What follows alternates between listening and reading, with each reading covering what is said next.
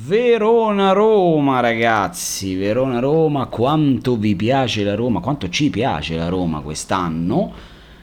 E in questa partita anche qui, un po' come Salernitana-Atalanta, diventa facilissimo sconsigliare un calciatore del Verona, eh, facilissimo consigliare un calciatore della Roma. La settimana scorsa la Roma ci ha dato una bellissima soddisfazione con Cristante che ho consigliato eh, contro il Sassuolo. Questa volta eh, sarà l'unico consiglio, mea culpa ragazzi, mi perdonerete, l'unico consiglio che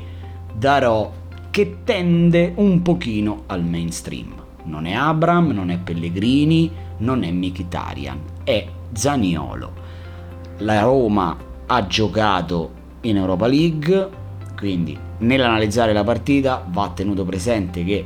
la Roma ha comunque qualche giorno di riposo in meno, ha fatto tanto turnover però Mourinho, vecchio lupo di mare, Giuseppe e uh, il Verona ha cambiato allenatore. Uh, il modulo non dovrebbe essere stravolto, la difesa a 3 dovrebbe essere confermata, resta un po' di dubbio sul reparto offensivo e secondo me, che sono uno stupido,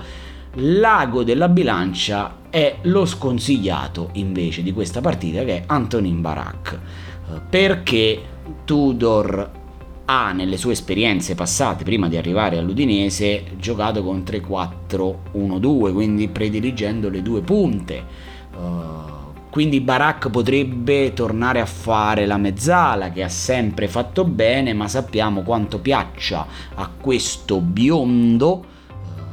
giocare a ridosso dell'area avversaria. In questa situazione, siccome è stato un calciatore che sicuramente non è stato pagato poco, viste insomma le prestazioni dell'anno scorso, ma l'anno scorso c'era Juric, però questo è un altro discorso, ve lo metto negli sconsigliati perché secondo me sarà quello che pagherà tra virgolette di più il cambio di allenatore e forse dovrà riuscire a uh, ritagliarsi uno spazio diverso uh, da quello in cui ha giocato finora. Quindi